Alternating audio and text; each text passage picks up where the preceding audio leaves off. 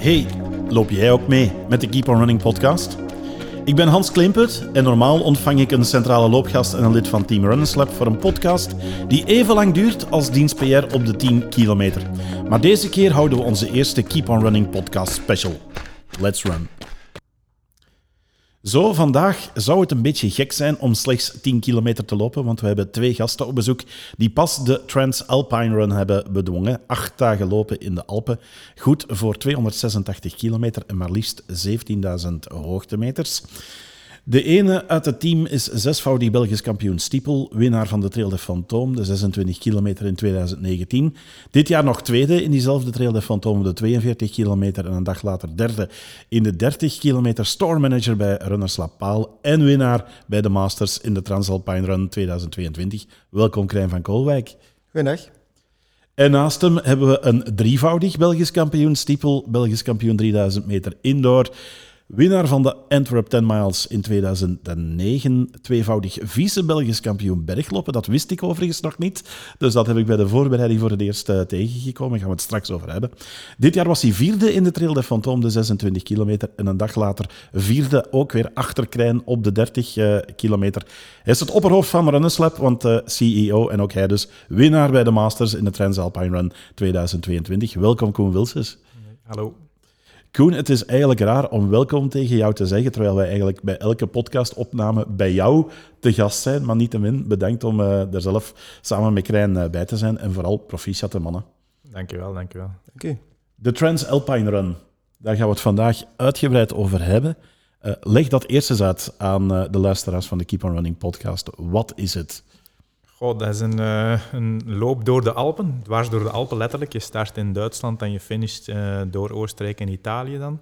Um, en, maar vooral het belangrijkste voor mij is dat het in duo loopt. Dus je loopt het in per twee. En uh, je kan het als team eigenlijk, ja, kan alles delen. Je kan eigenlijk zowel fysiek als ja, mentale hoogtepunten of dieptepunten kan je delen. Dus dat maakt voor mij de Transalpine wel uniek ten opzichte van alle andere traillopen. En het is ook een stage race, wat, wat ook belangrijk is natuurlijk, acht etappes. eh. Ja, op acht dagen, geen rustdagen ertussen. Nee, helaas niet. Oké. Okay. Um, Transalpine, Transalpine, TAR, wat, wat wordt er het meeste gezegd eigenlijk? Uh... Gewoon een beetje van alles, denk ik. Transalpine, meestal als je het spreekt uh, op, op de social media of als je het schrijft, werd er heel vaak van TAR gesproken, omdat het makkelijker is natuurlijk qua afkorting. Ja, maar, maar eigenlijk de Transalpine Run afkorten is not done. Hè? Uh, met, uh, met die afstand. Uh, in, in hoeveel tijd zijn jullie overigens binnengekomen, alles bij elkaar? 29, 29 uur? Moet ik ook wel eens nadenken, ik weet het ook niet van buiten. Hè.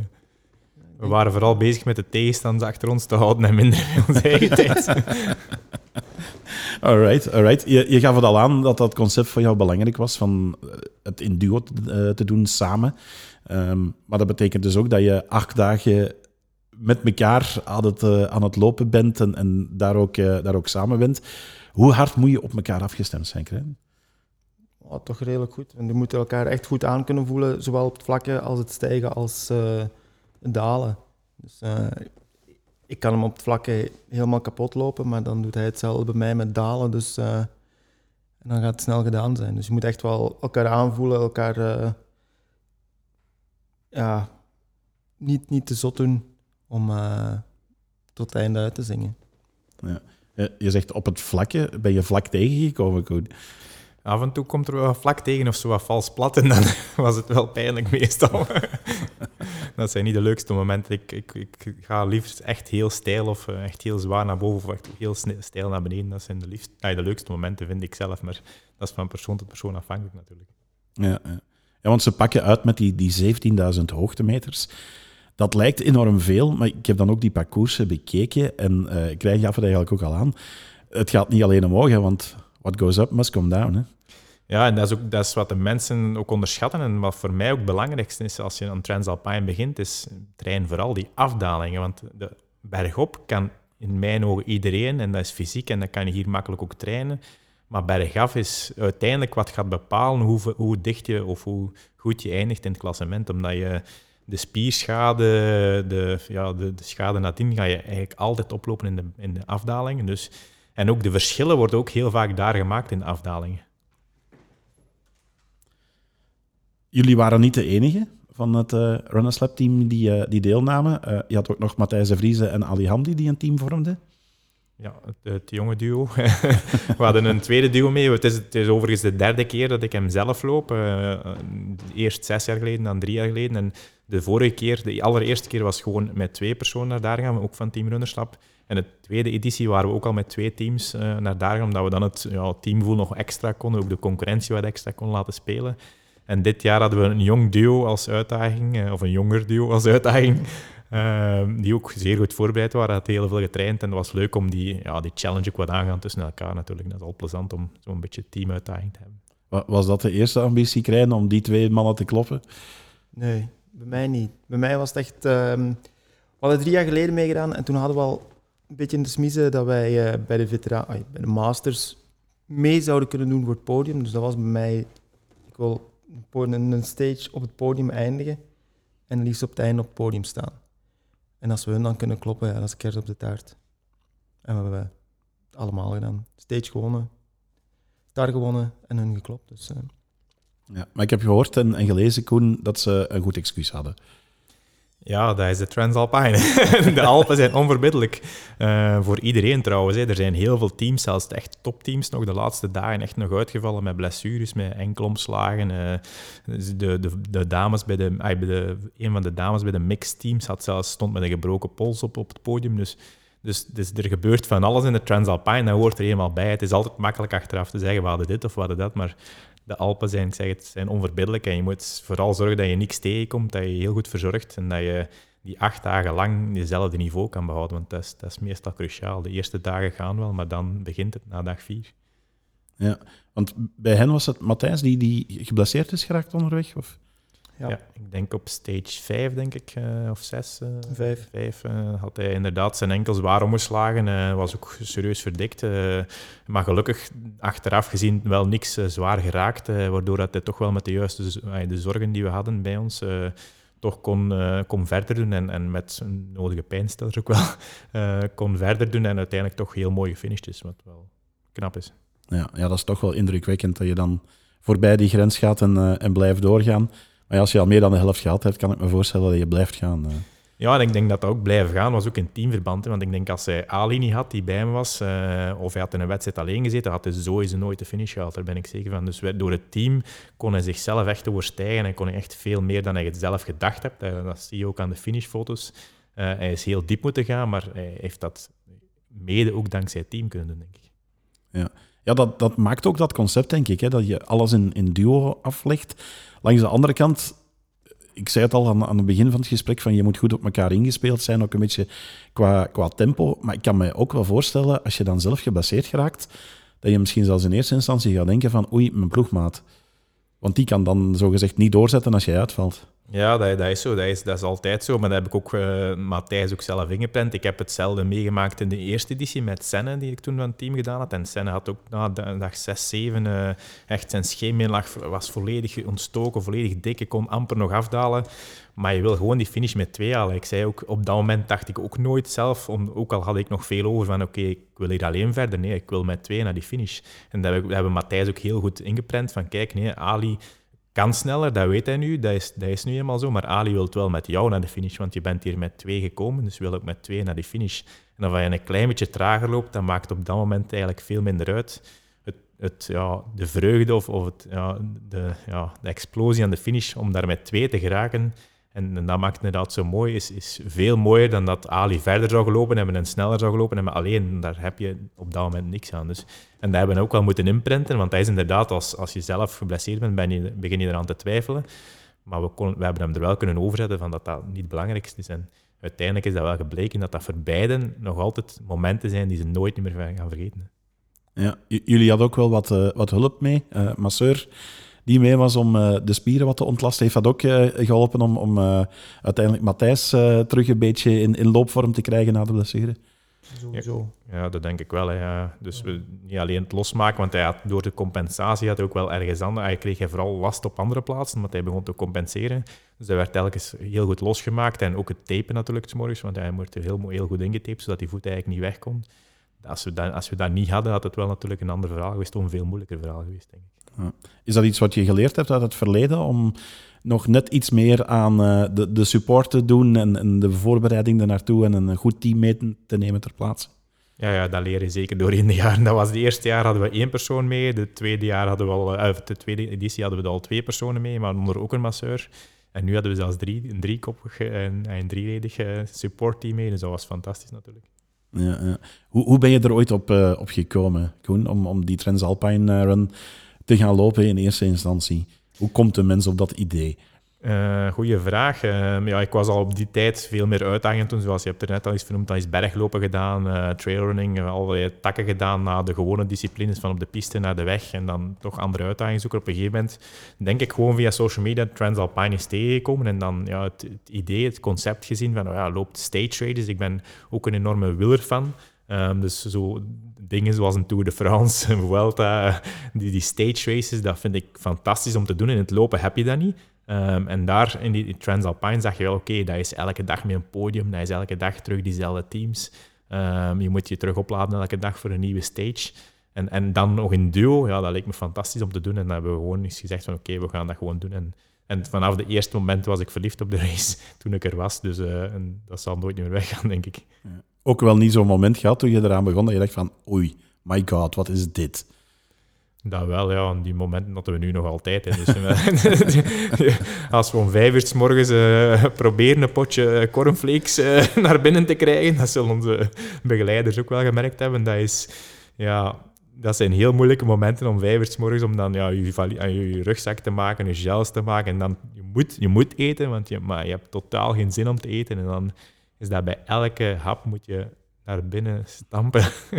dat, is, dat zijn momenten dat je denkt van waar, ben, waar zijn we aan begonnen? Maar ja, dat, eens dat je bezig bent, kom, je loopt in de bergen, natuur en kan dingen delen, dan is dat direct weg natuurlijk. Ja. We, kennen nog andere uh, wedstrijden die in stages verlopen, zoals uh, de Crocodile Trophy, uh, bijvoorbeeld, zoals de Marathon des Sables. daar zie je vaak dat er dan van de ene plaats naar de andere een tentenkamp wordt, wordt opgetrokken. Hoe is dat in de Transalpine Run?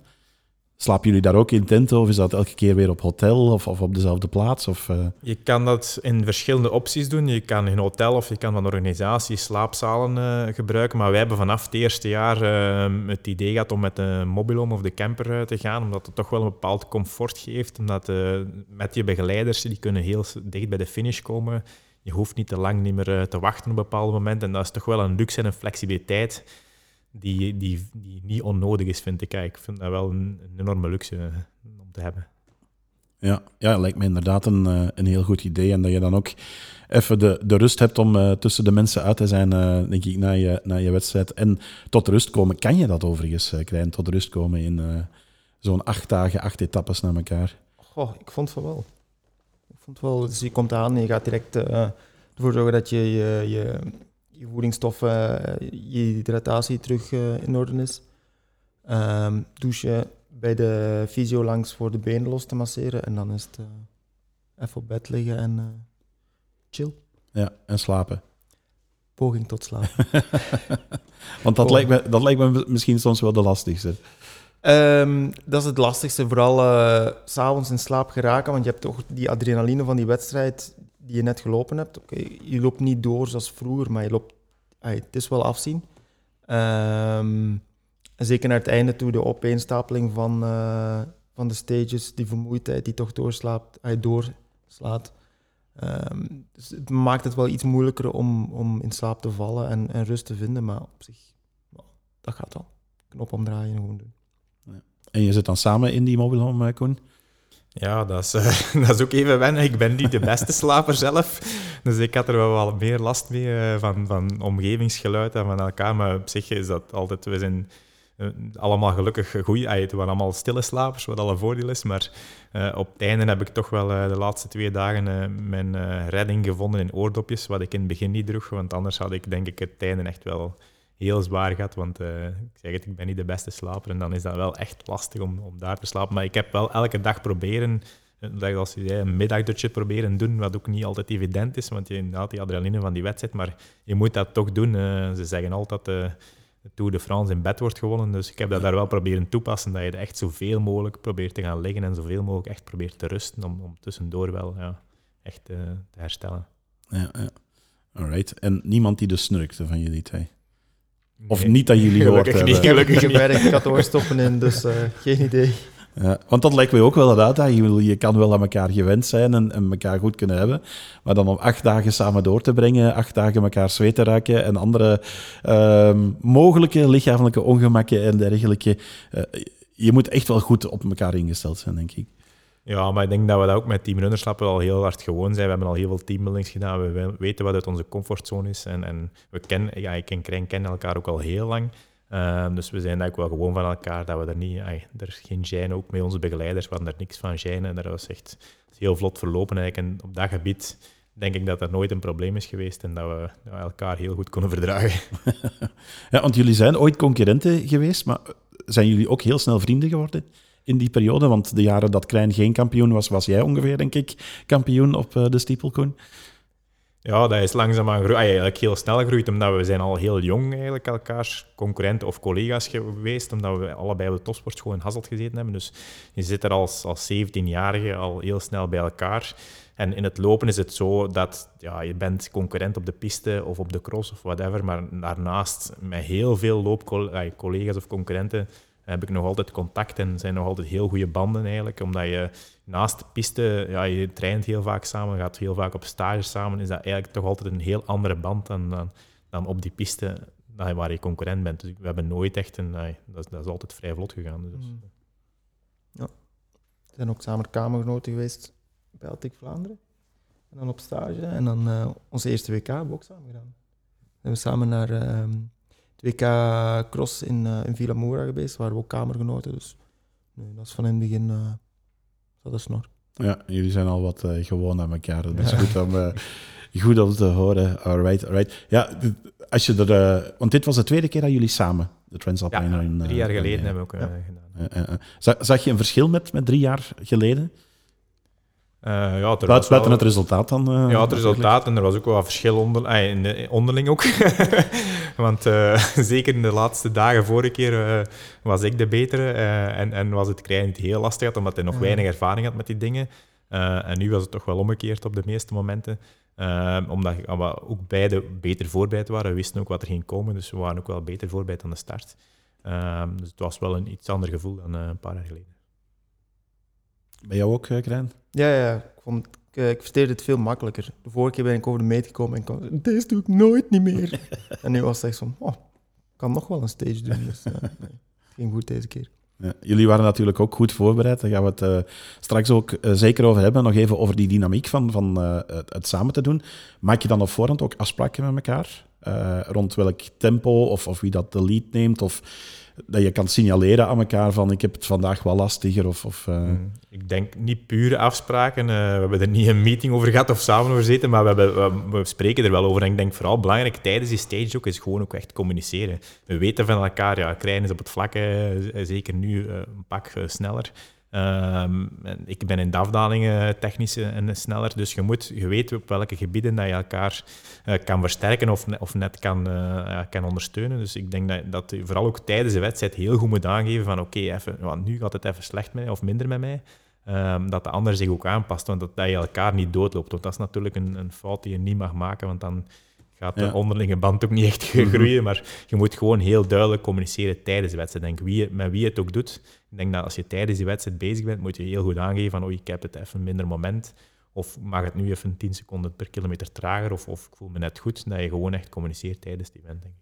Ja. Ja, ik heb twee keer een teamtrail gelopen, twee keer met uh, een andere kameraad. En de ene keer was ik de snellere en de andere keer voelde ik me eigen schuldig omdat ik niet rapper kon. En dat je duidelijk merkte dat de andere dat die beter kon. Um, dus dat, dat, is af en toe wel een vreemde dynamiek wat dat met zich meebrengt. Maar uiteindelijk is het inderdaad wel het gevoel van dan samen dat uh, gedaan te hebben en samen die finish te bereiken, dat, uh, dat maakt wel, uh, wel heel wat. voorbereiding, daar gingen we het over, over hebben. Het is natuurlijk de derde keer voor jou geweest, Koen, dus jij wist ongeveer wel wat er op je afkwam. Maar ik heb jullie bezig gezien in de Trail de Fantôme onder andere. Um, dat ging al, al zeer goed, jullie waren er echt wel mee bezig. Ja, dat moet ook. Je moet er wel een paar maanden. Meestal schrijven we ons in februari, maart, uh, april, om dan toch een aantal maanden echt die voorbereiding. Wat, ik zeg het, wat belangrijk is, is die hoogtemeters trainen, zowel bergop als bergaf. Uh, en dat moet je toch doen. Dus we hebben wel regelmatig... ja, de trail van Beringen bijvoorbeeld, ja, die ligt beide dicht bij ons thuis ja, daar hebben we wel een, paar, een aantal keren het maal naar boven gelopen. Dat, dat is nu eenmaal heel belangrijk om die hoogtemeters te maken. Ja, dat lijkt mij wel een hele uitdaging. Eh. dat, is een, eh, dat is een flinke klim, maar dan kom je daar nog wel terecht op eh, beklimmingen die boven de 2000 meter de top hebben. Heb je je daar ook nog specifiek op, op voorbereid? Nee, want in België kun je daar niet, niet op voorbereiden. Dus, de hoogste berg is Signal de Botrange 600 n. Ja, ja. ja. Dat is een puist hè, in vergelijking mm -hmm. met hetgeen wat we, wat we nu gedaan hebben. Dus nee, hetgeen wat wij gedaan hebben, zegt die, die mijntrail, die achterste mijntrail regelmatig op en af. Um, dat je op korte tijd heel veel hoogtemeters en daalmeters hebt. Maar echt erop op voorbereiden voor zo'n stages, dan moet al, naar, uh, moet al naar de Alpen zelf trekken. Ja. Dus, uh, een hoogtestage inlassen. Maar dat is misschien wat, uh, wat als voorbereiding.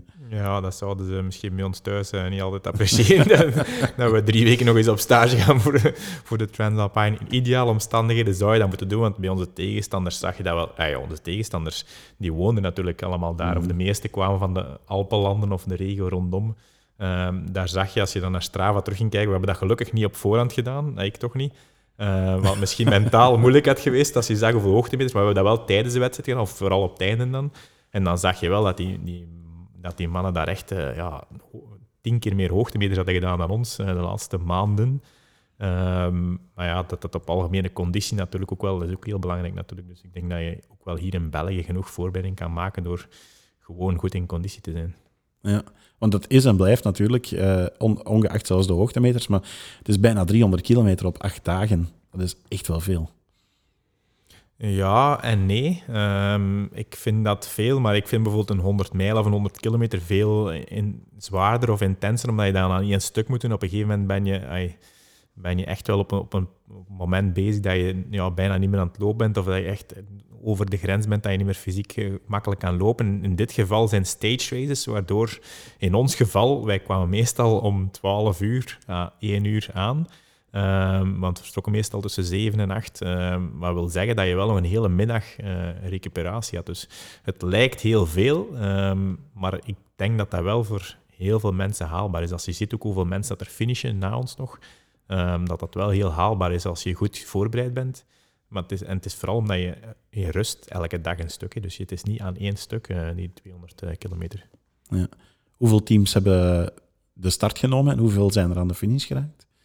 De start al met maximum 300 teams uh, was dit jaar ook terug volzet. En uh, ik denk dat er rond de 200 zijn gefinished, denk ik. Ja. Iets meer, dacht ik. Ja, dus toch wel wat mensen die, die uitvallen.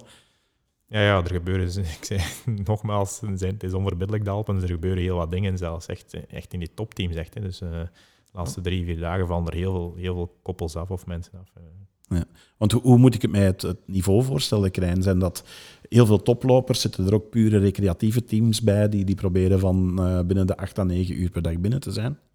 Ik denk dat het gros uh, recreatieve teams zijn. Er zijn inderdaad wel een paar, paar topteams bij. Maar ik denk dat je uh, 60, 70 procent puur recreatief. Ja. Dus maar wel getraind recreatief nemen gaan. Kop van wel. Hier zonder training aan beginnen. Nee, zou ik dat, niet doen. Uh, dat lijkt mij een, nee, uh, een bijzonder niet. lastige. Nee, dan uh, twijfel er of je dan aankomt. Ongetraind. Ja. Nog, nog andere Belgen tegengekomen buiten Matthijs en Ali?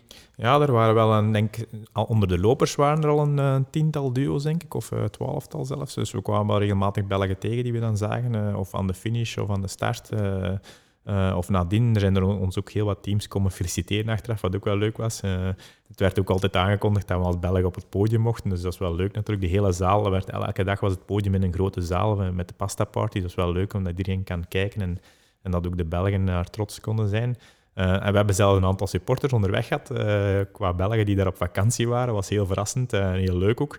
Um, drie of, twee of drie koppels hebben we zeker gezien die daar toevallig op vakantie waren, maar die dan ineens twee, drie dagen begonnen te volgen en ons op social media begonnen volgen, ook tijdens uh, foto's namen en dergelijke. En ons zelfs bij naam echt aanmoedigen. Ja, dat was fantastisch om te zien natuurlijk.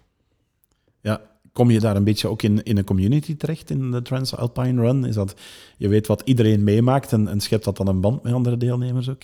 Ja, ja zeker. Dat is echt, dat ze noemen dat ook de TAR-familie. Uh, daar, dat heel de week in het begin, als je dat in het begin leest, want dat wordt op, op social media op voorhand wel aangekondigd, dan denk je, ja, familie, familie. Maar eens dat je erin zit, dan voel je wel echt die, die TAR-familie. Dus, en, en, iedereen wordt ook aangemoedigd tot de laatste loper die binnenkwam. Hè. De laatste loper die binnenkwam, ook de laatste dag, dat was een moment dat de speaker echt voluit ging en dat het echt, uh, ja, iedereen stond te applaudisseren. Dus ja, het is echt, van, het is, het is echt wel een groep uh, die doorheen de Alpen, trekt en dat is wel, dat is wel fijn. Ja, ja, ja, ja, dat hoort zo bij een speaker. Voor veel sfeer zorgen die er mee, uh, binnenhalen. We kennen dat. Ik doe dat ook altijd met heel veel plezier uh, bij jullie. Ik merkte overigens ook al in, in de Trail de Fantôme dat jullie zelf met de twee uh, teams en, en met de supportcrew daar rond al, al een, een hele toffe ploeg vormden. Hè? Maar dat, dat, dat kenmerkt jullie misschien ook. Je zei dat met die vele teambuildings en dergelijke. Ja, we hebben daar natuurlijk een beetje uh, ja, een paar maanden natuurlijk met elkaar uitgespeeld. We gingen met twee teams, dus we waren elkaar ook al aan het plagen natuurlijk. dus dat zorgt ook wel voor motivatie en dat zorgt ook wel voor een, een bepaalde vibe die je dan creëert richting het doel.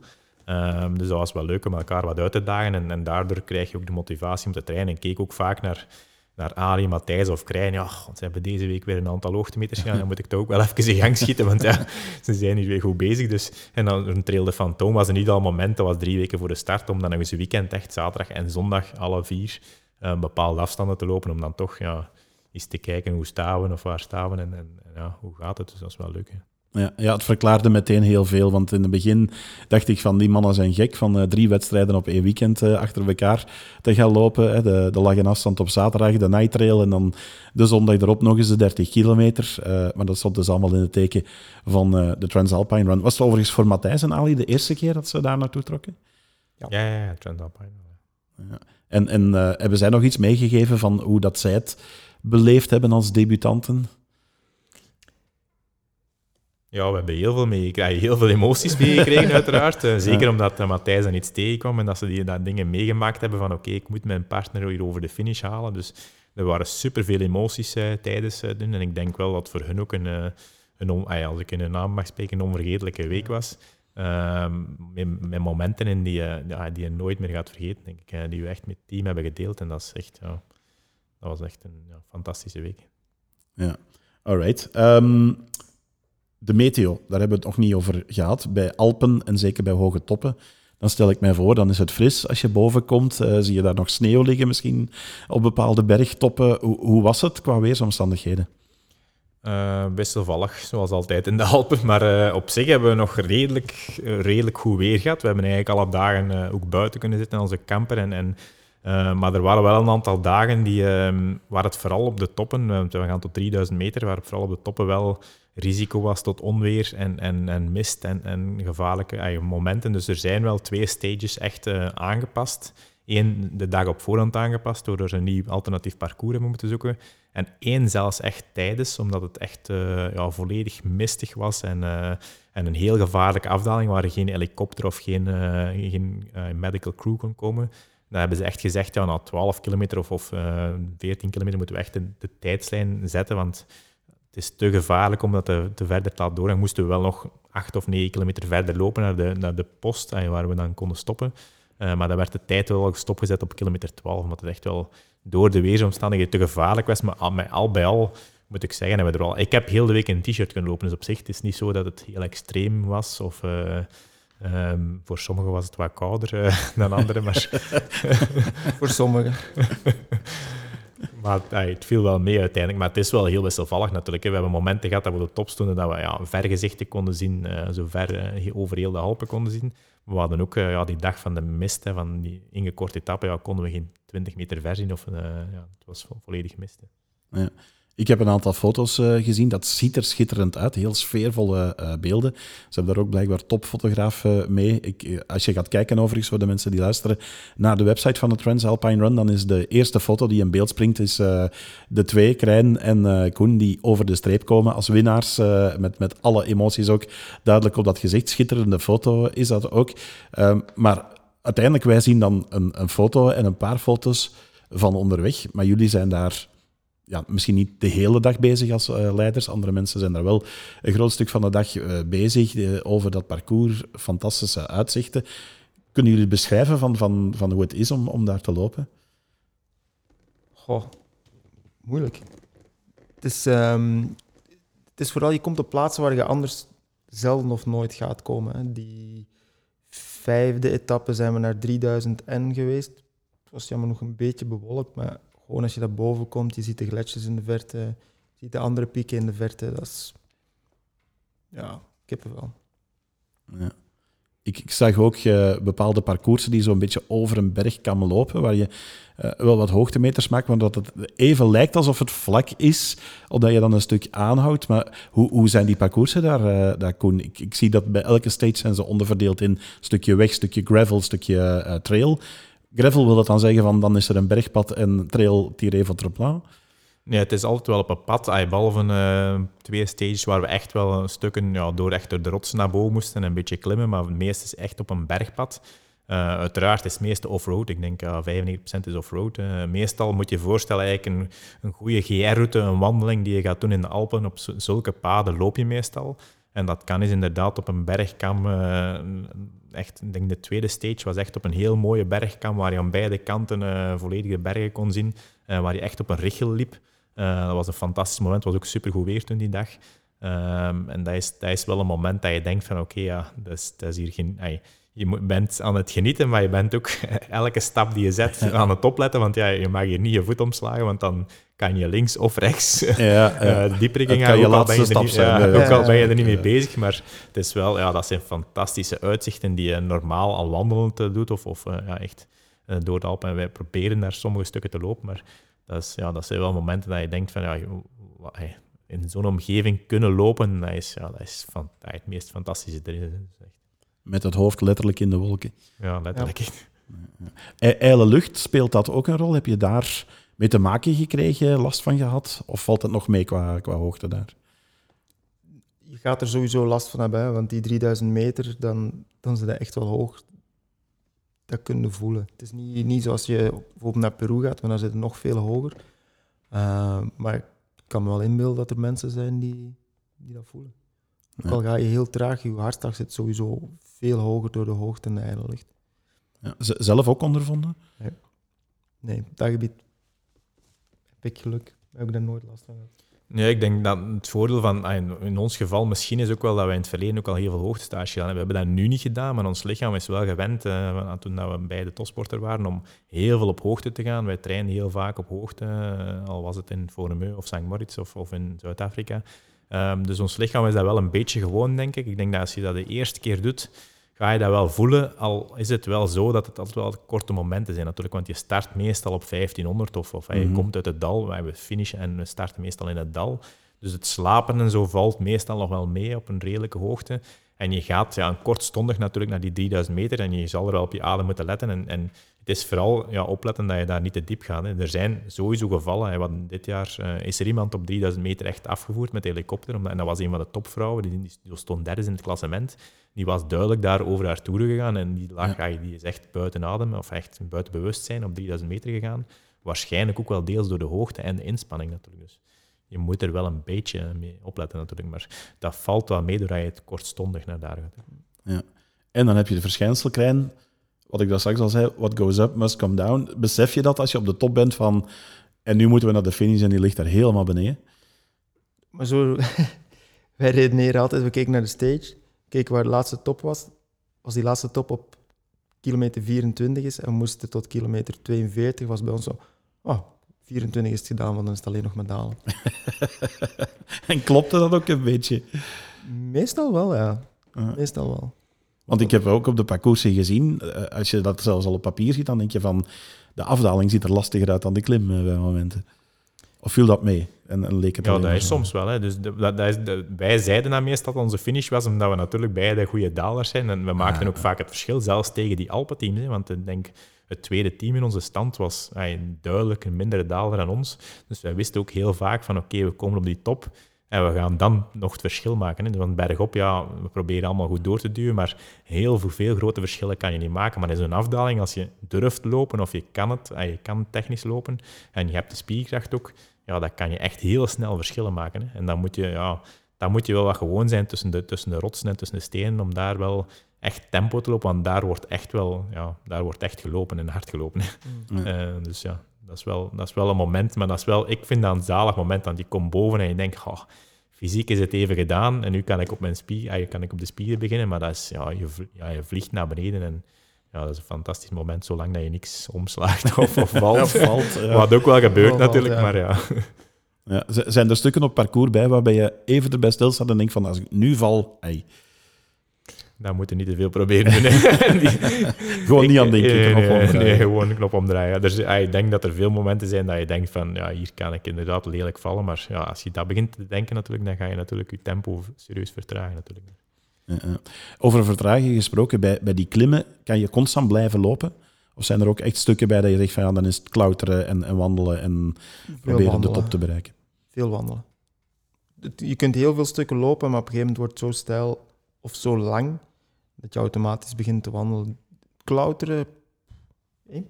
Ja, klauteren hebben we een lang. paar keer meegemaakt, maar niet heel veel. Maar, Heel maar veel, wandelen maar wel veel wandelen natuurlijk. wel, ja. Ja.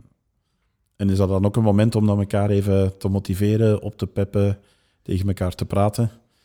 Praten jullie Ja. sowieso veel onderweg als je in de, in de race zelf bent? Niet zo heel veel. hè. Je deelt wel soms dingen van, oh, heb je dat gezien of heb je dit gezien? Of, of wat, wat trager of wat sneller, die dingen. En, of, of een Maaike Jelleke, want de mijnen zijn op, zo van die dingen.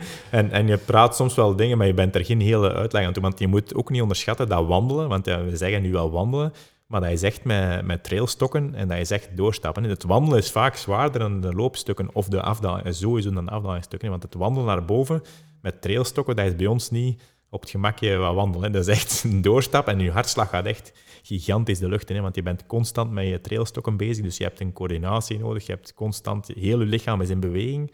Dus dat is, dat is fysiek echt, want ja, je bent dan echt aan, aan het klimmen echt.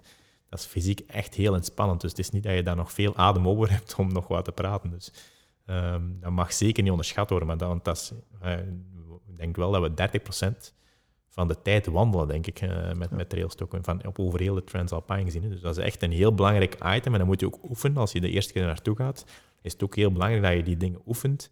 En dat je goed met die trailstokken overweg kan, want daar kan je ook heel veel verschillen in maken. Hè. Als je in het wandelen naar boven kan je ook enorme verschillen maken. hè.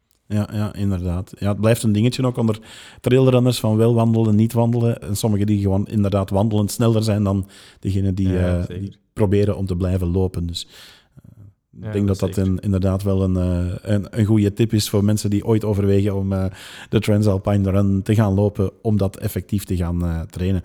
Jullie hadden het net over gelletjes. Eh, hè, als het mijne op is, eh, heb jij er nog eentje over. Eh, het, voedingsplan voor zo'n acht dagen, dat lijkt mij ook niet eenvoudig. Nee, dat is het niet. en ik, ik, doe het nu de derde keer. Ik heb het nog altijd niet onder controle. Dus ik heb al van alles geprobeerd. En het, het feit is, zolang dat je ehm, niet 100% aan het gaan bent, gaat dat wel. Dan kan je bijna alles eten. Maar op het moment dat je zeker... En in mijn geval, in de eerste twee dagen, ben ik echt al diep gegaan. En dan is het heel moeilijk om dat voedingsplan aan te kunnen houden, want je maag zegt van ik wil niks meer. Ja. Maar je lichaam smeekt wel natuurlijk om, om voedingsstoffen en om koolhydraten en dergelijke. En dus ja, dat is, dat is echt een, een combo in je hoofd van, eh, en je lichaam van oké, ik, ik wil wel, maar ik kan niet. En, en je moet toch proberen. Dus en ik, bij mij is het altijd tegen het overgeven af, de eerste dagen toch. En dan geraakt mijn lichaam er wel een beetje aan gewend en dan kom je wel in een tempo waar je makkelijk kan eten. Maar je moet ja, zoveel mogelijk eh, een combinatie van gels en vastvoedsel proberen eten om toch wel... Ja, we zijn, wij dan al zijn elke dag al bijna vijf uur bezig en één dag zelfs zeven uur. Dus ja, Ja. dat is wel een lange tijdspanne die je moet overbruggen om genoeg voedsel binnen te krijgen. Ja, alle dagen pasta krijgen.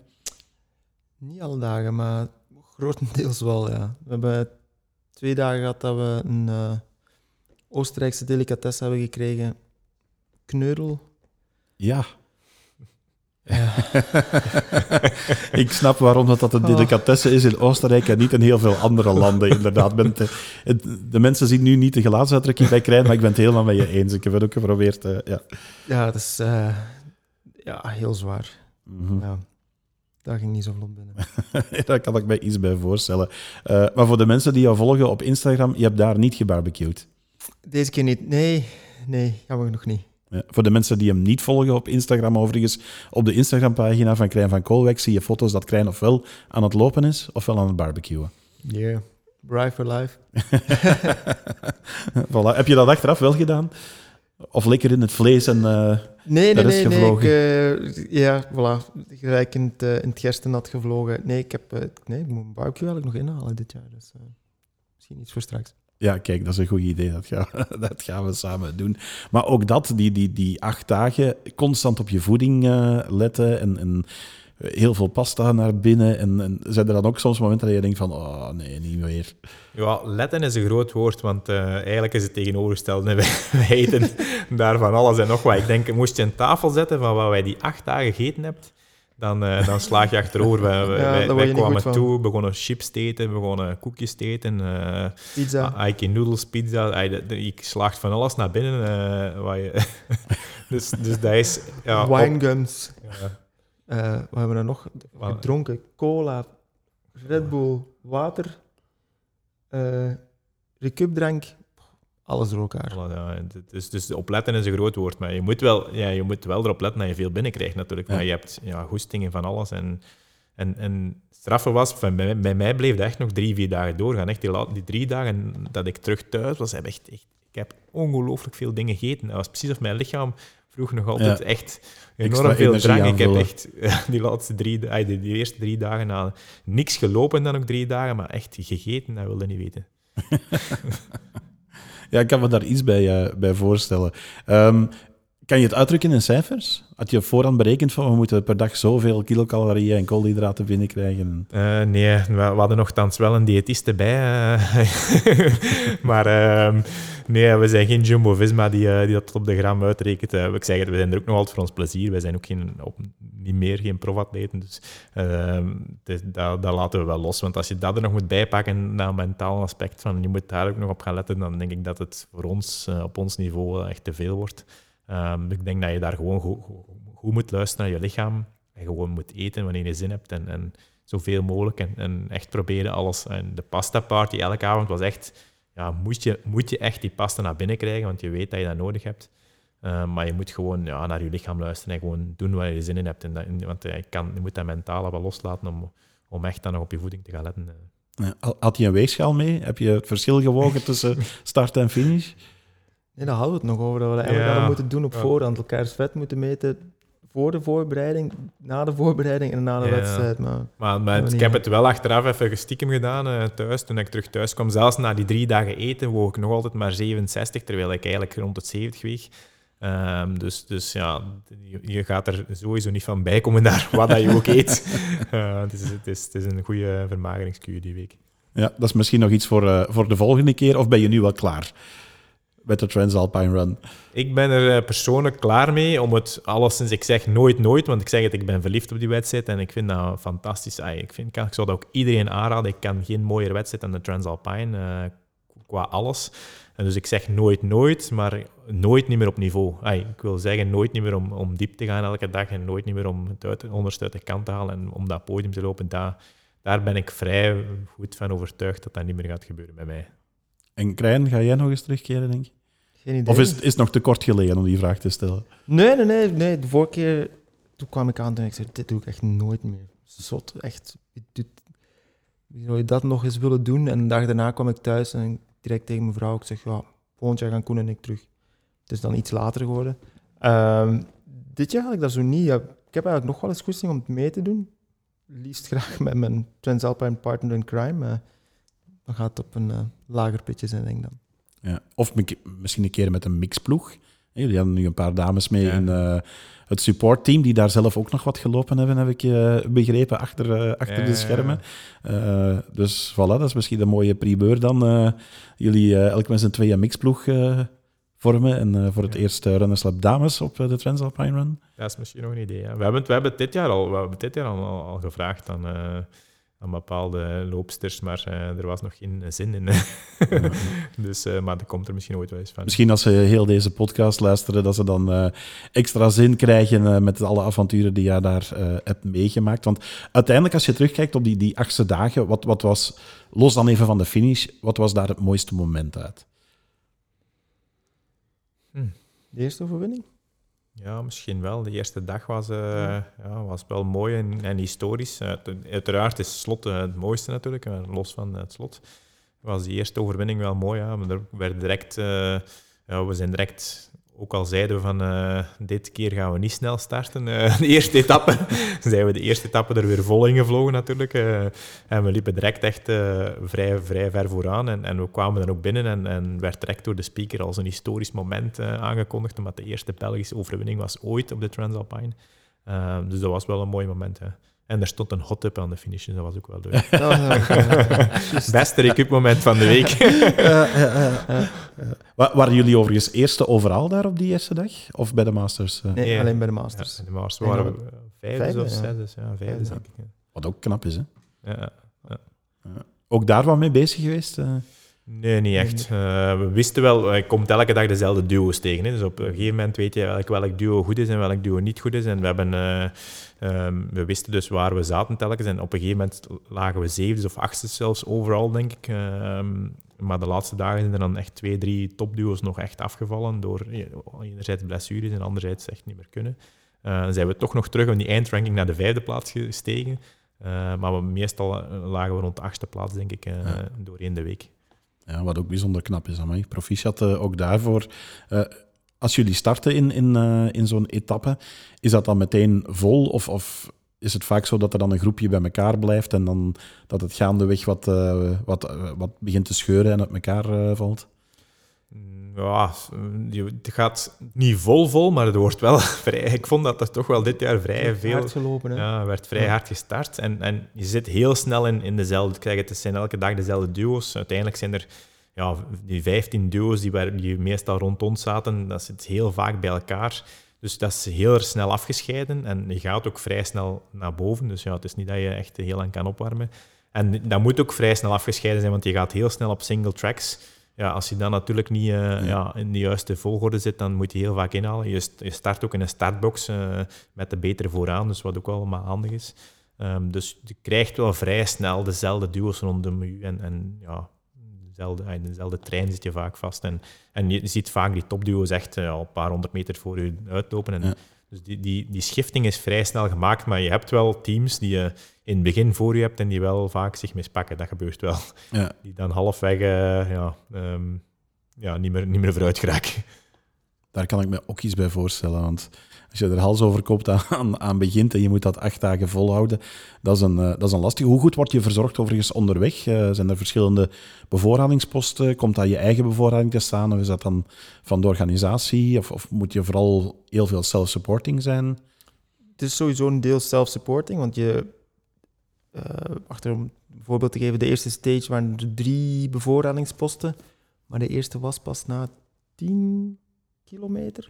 Dus afhankelijk of er een berg tussen zit of niet, ben je al wel al even onderweg. Ja, ik wou net zeggen, 10 Ehm, kilometer, Savan nog. Ja, hè? 10 kilometer vlak, wow, 40 minuten, dus op zich dat wel. Ehm, maar zit er een berg tussen, ja, dan moet je al denken, anderhalf uur, misschien zelfs twee uur of drie uur voor bepaalde mensen. Dus je moet sowieso ehm, een bepaalde hoeveelheid van gel en, en drank meenemen, dat je dan daar terug kunt, kunt aanvullen. En met die bevoorradingsstation zelf, wel, dat was alles voorzien. Dat waren gelletjes van, van de organisatie. Je had de isotone drank van de organisa- organisatie, water, cola, Red Bull, winegums, bananen, appels, sinaasappels, koekjes, patat met kaas op. Heb ik iets vergeten? Toastjes met, eh, met eh, kaas op, eh, van alles. Je kon zelfs soms soep krijgen, Ja. pasta zelfs soms. Dus echt, Echt daar- wel goed verzorgd. Echt een supergoeie, supergoeie bevoorradingspost. En je mag ook enkel de bevoorradingsposten gebruiken. Want je zei net, ja, mag je, bevoorraden, je mag je niet laten bevoorraden door je team. Oké. ehm, behalve op die bevoorradingsposten. Ja. Dus je moet ofwel volledig self-supported zijn, ofwel op de bevoorradingsposten. Dus, maar die zijn, echt, ja, die zijn echt top. Dat is soms echt... ja, wij konden er jammer genoeg nooit lang stilstaan. Want soms zou je er graag wat langer stilstaan en wat eten. Maar ja, wij zijn dan nogal ja, competitiebeestjes. Dus wij vonden 30 seconden al vaak lang. Dus wij proberen zo snel mogelijk vol te laden en, en, en snel terug te vertrekken. Maar ja, ik denk die achterste teams, als je wat tijd hebt, kan je wel rustig even iets eten en uh, rustig genieten. Ja, ja. Zijn er ook teams bij? Ik zie het bij ons in België vaak op de trailruns, de echte toppers, die gewoon uh, aan de bevoorradingsposten misschien één ding meepikken en dan gewoon keihard doorlopen. Heb je dat daar ook? Ja, ja er waren wel teams. Uh, of, of soms een, dat er één van de twee moest doorlopen en het andere bevoorraad. Dat ze, dat ze afspraken. Maar er zijn echt teams die dat deden. er was een Amerikaans duo bij de dames, echt een supergoed duo. Die waren ook achtste overal, denk ik. die liepen dus ook heel vaak in ons buurt. Ja, die waren echt, die, liepen, ja, die stopten bijna nooit. We dachten echt, waar al nu energie en ze bleven ook gaan. Dus, ja. dus die waren echt super snel tot aan die post weg of, of pakten zelfs niks. dus ja. Qua strategie, uh, want dat wou ik eigenlijk ook nog vragen. En nu zijn we eigenlijk op dat, dat punt. Blijf je altijd samenlopen? Of zijn er punten dat je zegt van ja, daar ben ik iets sneller in, dus ik wacht wel even om wat zelf persoonlijk te kunnen recupereren? Of denk je van nee, gewoon samen blijven, dat is uh, de key to, to succes? Ja, ik denk op zo'n moment dat je wel vooral moet samen blijven. Je hebt wel momenten dat je 50 meter of 30 meter voor elkaar loopt of achter elkaar. Dat gebeurt wel vaak. Maar je, we gaan nooit meer dan 100 meter of, of uh, uit elkaars buurt lopen. Omdat je ten eerste moet het van de organisatie. Je moet uh, altijd binnen de twee minuten blijven. Dus er is altijd een twee minuten grens. Dus de timen uiteraard regelmatig. Um, maar daarnaast ook, ja, het is veel, ay, het, is, het is niet echt, en zeker na veiligheid ook niet echt uh, ay, goed om, om je partner alleen te laten, moest die vallen ergens uh, ja. tussen de rotsen. Dus je blijft meestal wel bij elkaar. En er zijn wel momenten inderdaad dat de ene iets sneller is dan de andere, maar we gaan nooit verder dan, dan 30, 40 meter uit elkaar lopen. Ja. Waren hulpmiddelen toegestaan overigens klein? Mag je bijvoorbeeld een rekker aanbrengen om, om bij elkaar te blijven lopen, uh, wat je soms ziet in teamwedstrijden? Nee, mocht uh, geen team aanbinden, of geen touw aanbinden aan Koen om hem vooruit te trekken of zo op te plakken. um, of bergop. Nee, dat mocht niet. Wat wel mag, bergop bijvoorbeeld, is elkaar duwen. Um, als het echt niet meer ging, maar um, voor de rest uh, geen hulpmiddelen. Heb je dat vaak moeten doen? Nee. Ja. well, er waren wel duo's die dat echt bewust deden. Hè. We hebben ja. een duo, de derde, denk het derde duo bij ons in het klassement. Die hebben echt, ja, er waren twee broers en de ene broer was echt wel duidelijk beter dan de andere. En die, echt, ja, die, die duwde die kilometers bergop. Dat was echt uh, een zware klus om, die, uh, om zijn broer eruit te duwen, denk ik. Oké, we hadden het net over het mooiste moment. Uh, was er ook een moment dat je zou kunnen omschrijven als het zwaarste of het, of het moeilijkste? Is er op een gegeven moment ook een, een, een, punt waar je voorbij moet? Dat je, net zoals die, de 30 kilometer op de marathon, zeg maar, dat je het mentaal lastig krijgt en dergelijke? Ja, die zijn er veel. Um, ik, heb, ik heb heel vaak, veel, is misschien een groot woord, maar ik heb wel een aantal stages gehad dat ik er op een gegeven moment aan opgeven zelfs gedacht heb, waar het gewoon echt fysiek zwaar was. Maar dan kom je erdoor of dan komt, gebeurt er een moment dat je er toch doorkomt. Um, en dan heeft de andere persoon het soms lastig, dus dat gebeurt zeker. ik denk, de langste stage, de 54, had ik echt, was ik echt, dat was de derde dag, echt super slecht gestart. En nou, de eerste klim was, was kort, maar heel zwaar. En dan, dan heb ik echt gedacht van, als de, de, onze, onze supportcrew, die gingen met de mobbelom, gingen dan komen kijken aan kilometer 15. Uh, ik zeg, als die daar staan, ja, dan stap ik gewoon in de mobbelom en dan, uh, dan kan ik rustig verder en kan Krijn alleen verder. Gelukkig stonden ze niet, ze waren hun weg kwijt of ze waren te laat. uh, dus dat was, was, eigenlijk misschien een goed gevoel, een goed moment. Uiteindelijk kwam ik dan in die afdaling en ging het terug beter. En uiteindelijk was dat voor mij dan ook, achteraf gezien, een van onze beste stages wel. Dus op zich, eens dat ik door dat moment was, ging dat wel supergoed.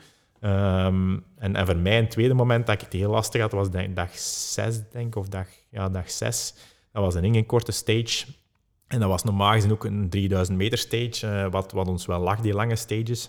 Um, en dat werd nu een heel ingekorte stage en heel agressief naar boven, heel brutaal. En daar heb ik me wel een beetje die dag uh, geforceerd of moeten forceren. Uh, zelfs zo erg dat ik zelfs s'avonds een beetje lichte koorts had. Dus dat was echt wel... Ay, daar had ik even over mijn grens gegaan. Uh, en dat was wel een moment die middag dat ik het echt, ja, dat kunnen de supportcrew uh, wel uh, bevestigen, dat ik, het echt, dat ik echt heel slecht was. en dan heb ik gelukkig de dagen nadien beter kunnen slapen en dan kwam ik er wel terug door. En bij jou, Krijn, ook, ook van dat soort momenten gehad? Nee, ja, alleen de laatste drie dagen, omdat ik heel veel last had van mijn lies. En dan met klimmen was dat verschrikkelijk, want je moet constant die heup buigen, maar die werkt een beetje tegen. Maar voor de rest nee, ik dit keer er, eh, eigenlijk heel makkelijk gehad. Drie jaar geleden was het een ander verhaal. Dan had ik echt iets van, fuck, nog drie dagen, wat moet ik hier nog allemaal gaan doen? Maar nee, deze keer had ik ehm, buiten die lies niet direct een dag van, het hoeft voor mij niet meer. Het is Ja. goed geweest. Maar dan heb je ook weer elkaar om elkaar op te peppen op dat moment. Ja, sowieso. Of is het dan even gewoon van, laat me even en, en kom nee, er wel nee, door. Nee, nee, nee, nee. Er wordt elkaar echt wel eh, naar gesproken en er wordt echt wel opgepept. hè. Oké, goed. Eh, laten we het eens eh, overlopen, want uiteindelijk, ja, het is een hoop in kilometers en in hoogtemeters. Als je het dan per dag bekijkt, dan zie je ook nog grote verschillen. Want als je het van op een afstand bekijkt, denk je van, ja, die mannen die zitten elke dag 40, 50 kilometer te lopen. Eh, ik zag bij, bij jullie verslagen eh, op de social media dat vooral de twee kortste etappes dat dat de lastigste waren. De twee sprintjes, eh, zeg maar. Ja, voor mij dan. Hè. Krijn kan daar vlotter mee overweg, maar ik ehm, kan niet zeggen dat ik ouder ben dan Krijn, want we zijn in hetzelfde jaar geboren. Maar misschien die zes maanden gaan misschien verschil maken, dat weet ik niet. Maar mijn motor, ik ben altijd al trouwens eh, van natuur uit een heel harde dieselmotor geweest, dus ik ben iemand die niet heel snel kan starten. Eh, altijd, al door, mijn, door in mijn carrière altijd. Dus ik heb altijd nood gehad aan een trage start of erin komen. Ja, en die brutale stages waar je direct bergop komt, waar, waar iedereen ook ja, direct erin vliegt, omdat ze weten dat het korte etappen zit, ja, dat, dat lag mij echt niet. Ehm, ook al zou je denken vanuit vroeger van de korte afstanden die kwam, maar dat, dat, dat is niet meer aan mij besteed. En dat vond ik, ay, voor mij waren dat wel echt wel een zware ay, harde stages. Eh.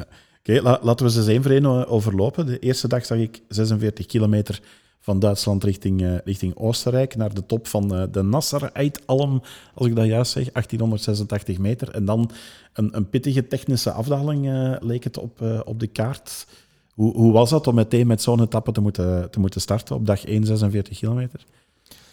Ja, dat was wel sava, denk ik. Ehm, de eerste etappe was niet, nog niet, in mijn ogen nog niet de hoge Alpen. Dus in de Alpen beginnen daar pas. Ehm, dus nog niet de meest technische eh, wedstrijd.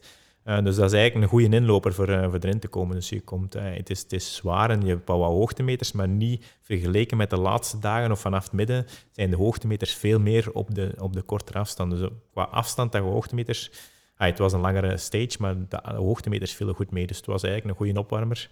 Ehm, maar ja, we hebben het niet als opwarming gezien. Dat was meteen ook de dag dat jullie aan de leiding zijn gegaan, Krijn. Ja, ja. ja. Hetgeen is, drie jaar geleden ehm waren we de eerste etappe ook redelijk hard vertrokken. En toen hebben we vanaf de tweede etappe onze wedstrijd anders ingedeeld. En hadden we ons gefocust op het eerste damesteam. En we hadden zo halflings op voorhand afgesproken, dat gaan we nu de- deze keer terug doen. Alleen die dame die toen gewonnen had, drie jaar geleden, die deed nu met een man mee. Maar ik zag die vertrekken en ik dacht van, ja, die moeten we hebben. Dus ik in dat spoor en hij moest mee. Sorry, Koen. En dat ging goed. Dat ging goed en die dame die kan, die kan supergoed bergop lopen. Eh, dus die, die eerste klim ging die heel snel. Maar die, die is veel slechter in het dalen. Dus ja, we hadden die heel die klim gevolgd of zelfs er al halfweg al voorbij gegaan. Ja, Ehm, en dan ja, zijn wij in die afdaling gevlogen en dan ja, kwam er nog een tweede klim. Ehm, dus dat was wel direct eh, weer een pittige dag. Eh, hoe, hoeveel tijd heb je er toen over gedaan? Over die eerste heb je daar nog een 43 dacht ik. 4,43 dacht ik. ja zoiets, ja. Ja, dat is een best, eh, best snelle tijd. Ja, want met die hoogtemeter eh, 46 kilometer, dan Ja. zit je aan een mooi gemiddelde. Ja, Ja, want we hadden gedacht over de vijf uur te gaan, maar we zaten uiteindelijk eh, een dik onder de vijf uur. Ja. Ik, ik zag overigens dat er eh, per stage ongeveer een, een cut-off was van 9 à 10 uur. Dan moest iedereen eh, binnen zijn, afhankelijk van afstand en, eh, en hoogtemeters. Hielden ze zich daar ook keihard aan? Lag je uit de wedstrijd bijvoorbeeld? Ja, dat hebben ze wel gedaan. In het begin doen ze dat niet altijd, de eerste stages, maar vanaf het midden, waar het zeker de meteo, waar het slechter weer werd, hebben ze echt gezegd op de meetings ook telkens s'avonds van ja, kijk, morgen moeten we ons echt aan de timecut houden, want anders kunnen we voor de veiligheid voor de deelnemers. En dan moet je wel aan elke bevoorrading moet je op tijd aankomen. En er zijn er wel een aantal teams die eruit gehaald zijn, want ze hebben zich geëxcuseerd. Maar ja, ze kunnen, een timecut is een timecut natuurlijk. Ehm, en die werd altijd maar strikter naar gelang dat je hoger in de berg kwam, waar het natuurlijk gevaarlijker werd.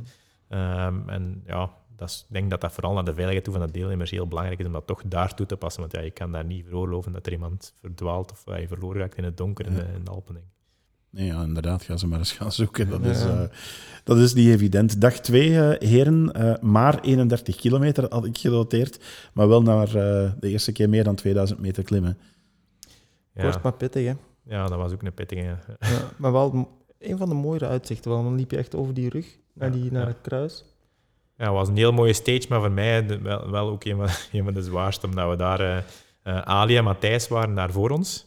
Eh, of zijn halfweg voor ons gekomen, denk ik. Eh, Ja. En dan was er nog een, echt een heel zware klim naar het naar dat kruis inderdaad, heel technisch.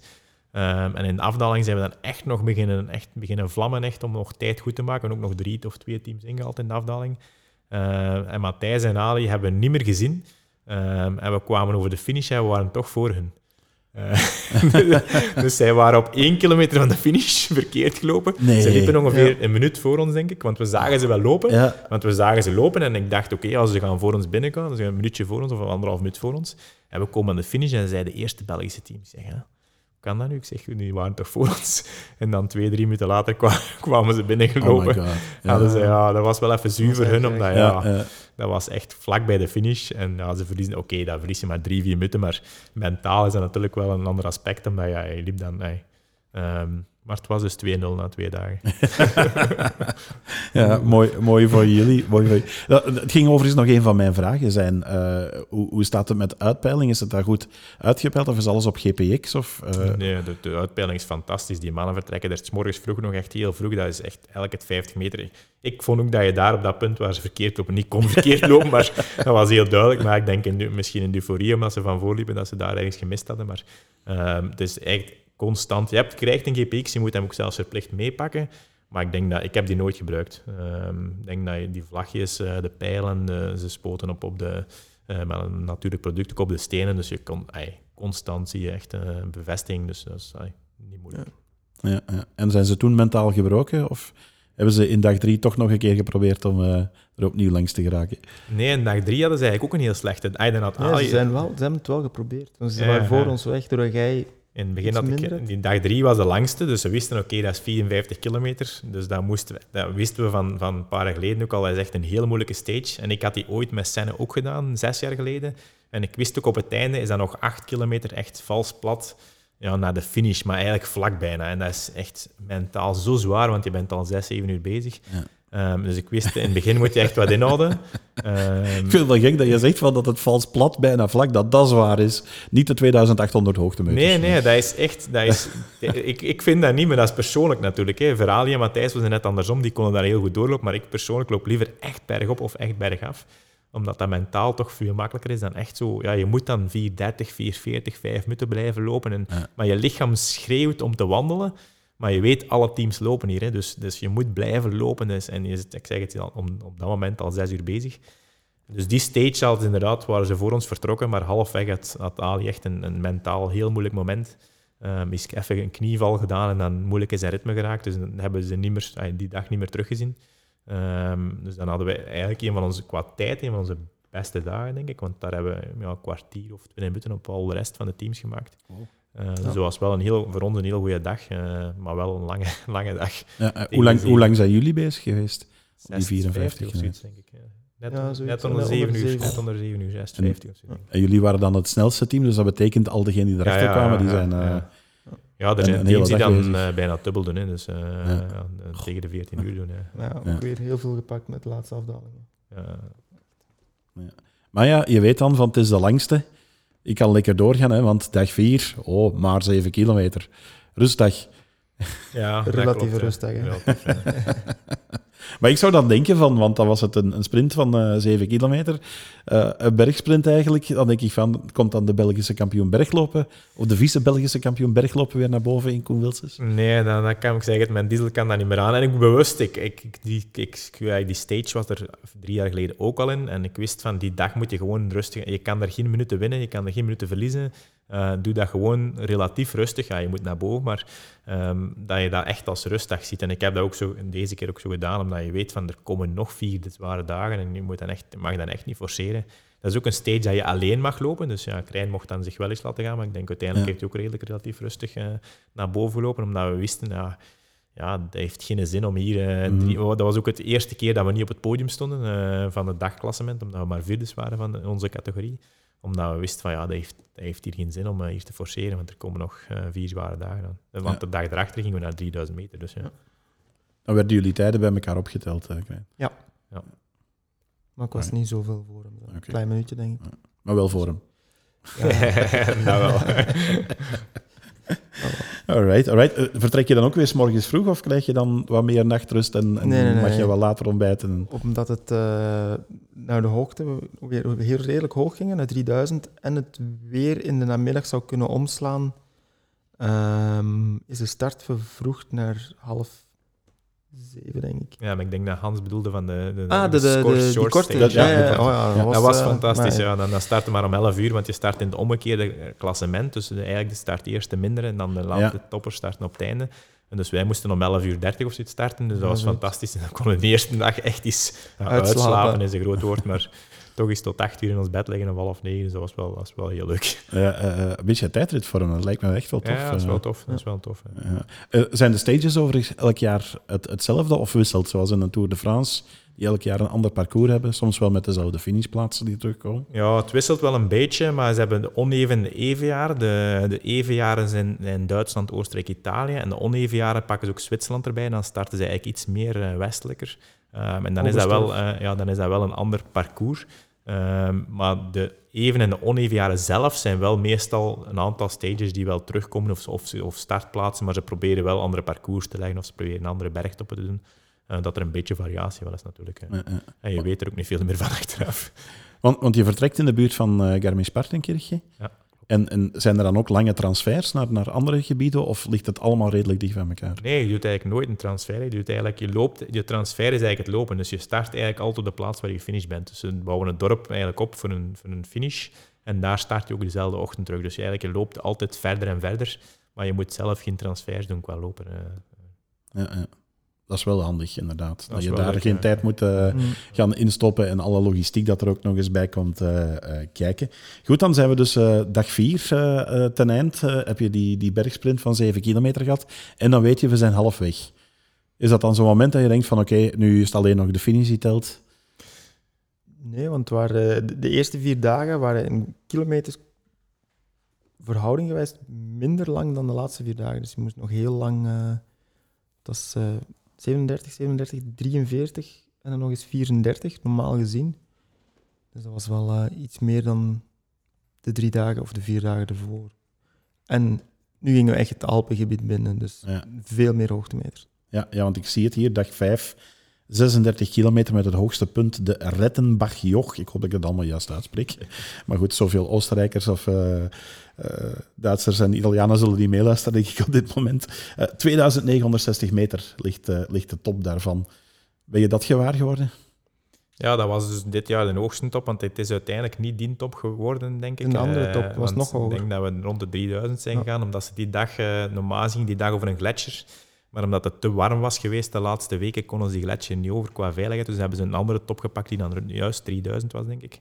Die er vlak naast lag. Eh, en dan word je wel gewaar, ah, die 3000 meter, dat, dat wordt inderdaad wel gewaar. En dat is echt, ja, dat was een fantastische klim ook. Dat was echt, eh, ah, ik, ik, ik was, dat was mijn, een van mijn betere dagen eigenlijk. Die, die eerste klim ging echt fantastisch bij mij.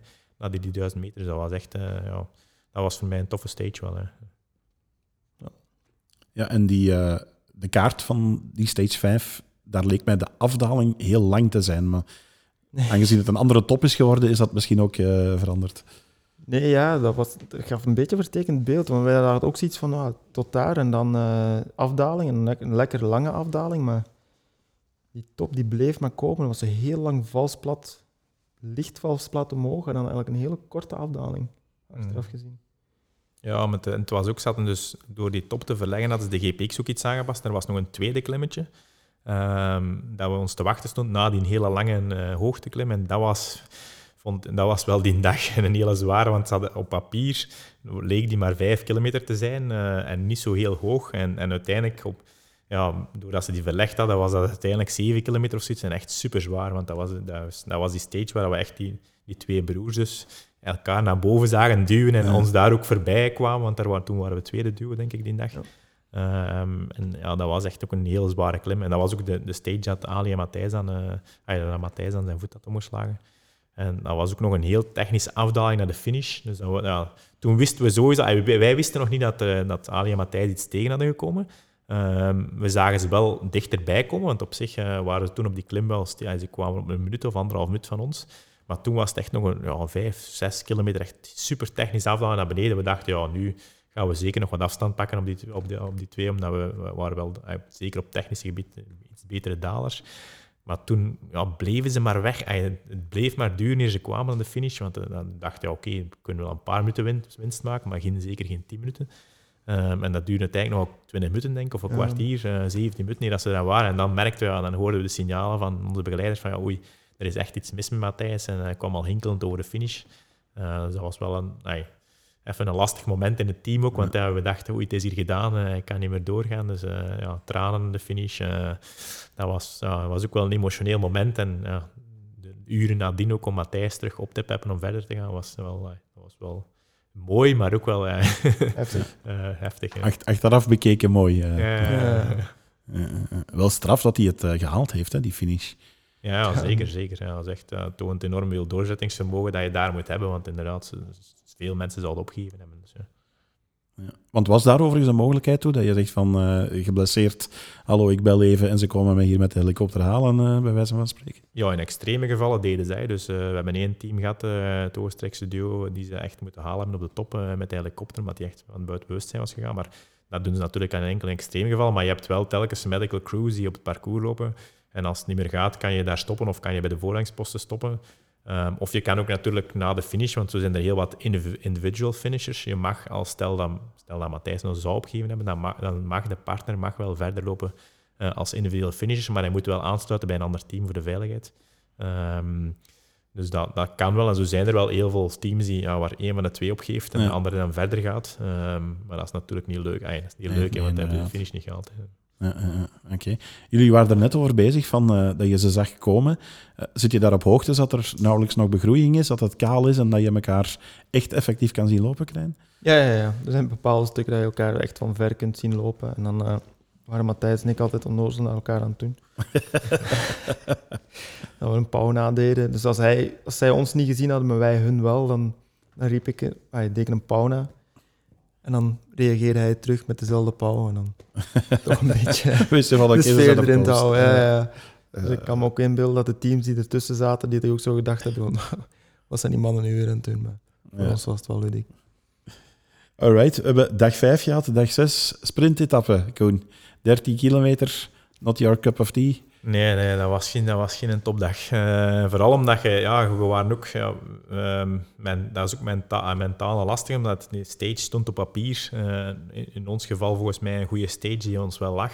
En dat veranderde naar een andere stage. Oké, we waren wel, doordat we fysiek natuurlijk naar het einde gingen, al blij dat het een beetje ingekort werd. Maar ehm, ja, het, is, het, is, het was ineens een heel ander parcours, eh, een heel agressief parcours. Het was op het parcours waar het WK berglopen eh, volgend jaar is, in 2023, eh, in, in, in Oostenrijk. Dus ja, dat was, dat was ja, zes kilometer knal naar boven en dan zes kilometer naar beneden. Wat naar beneden was, ging wel savan, maar naar boven was, was echt een ramp. En ook die teams, ja, die vlogen er allemaal in, like dat ze de eerste dag terug waren, denk ik. Dus dat was echt... Wat redelijk gek is inderdaad, als ze zesde dag is.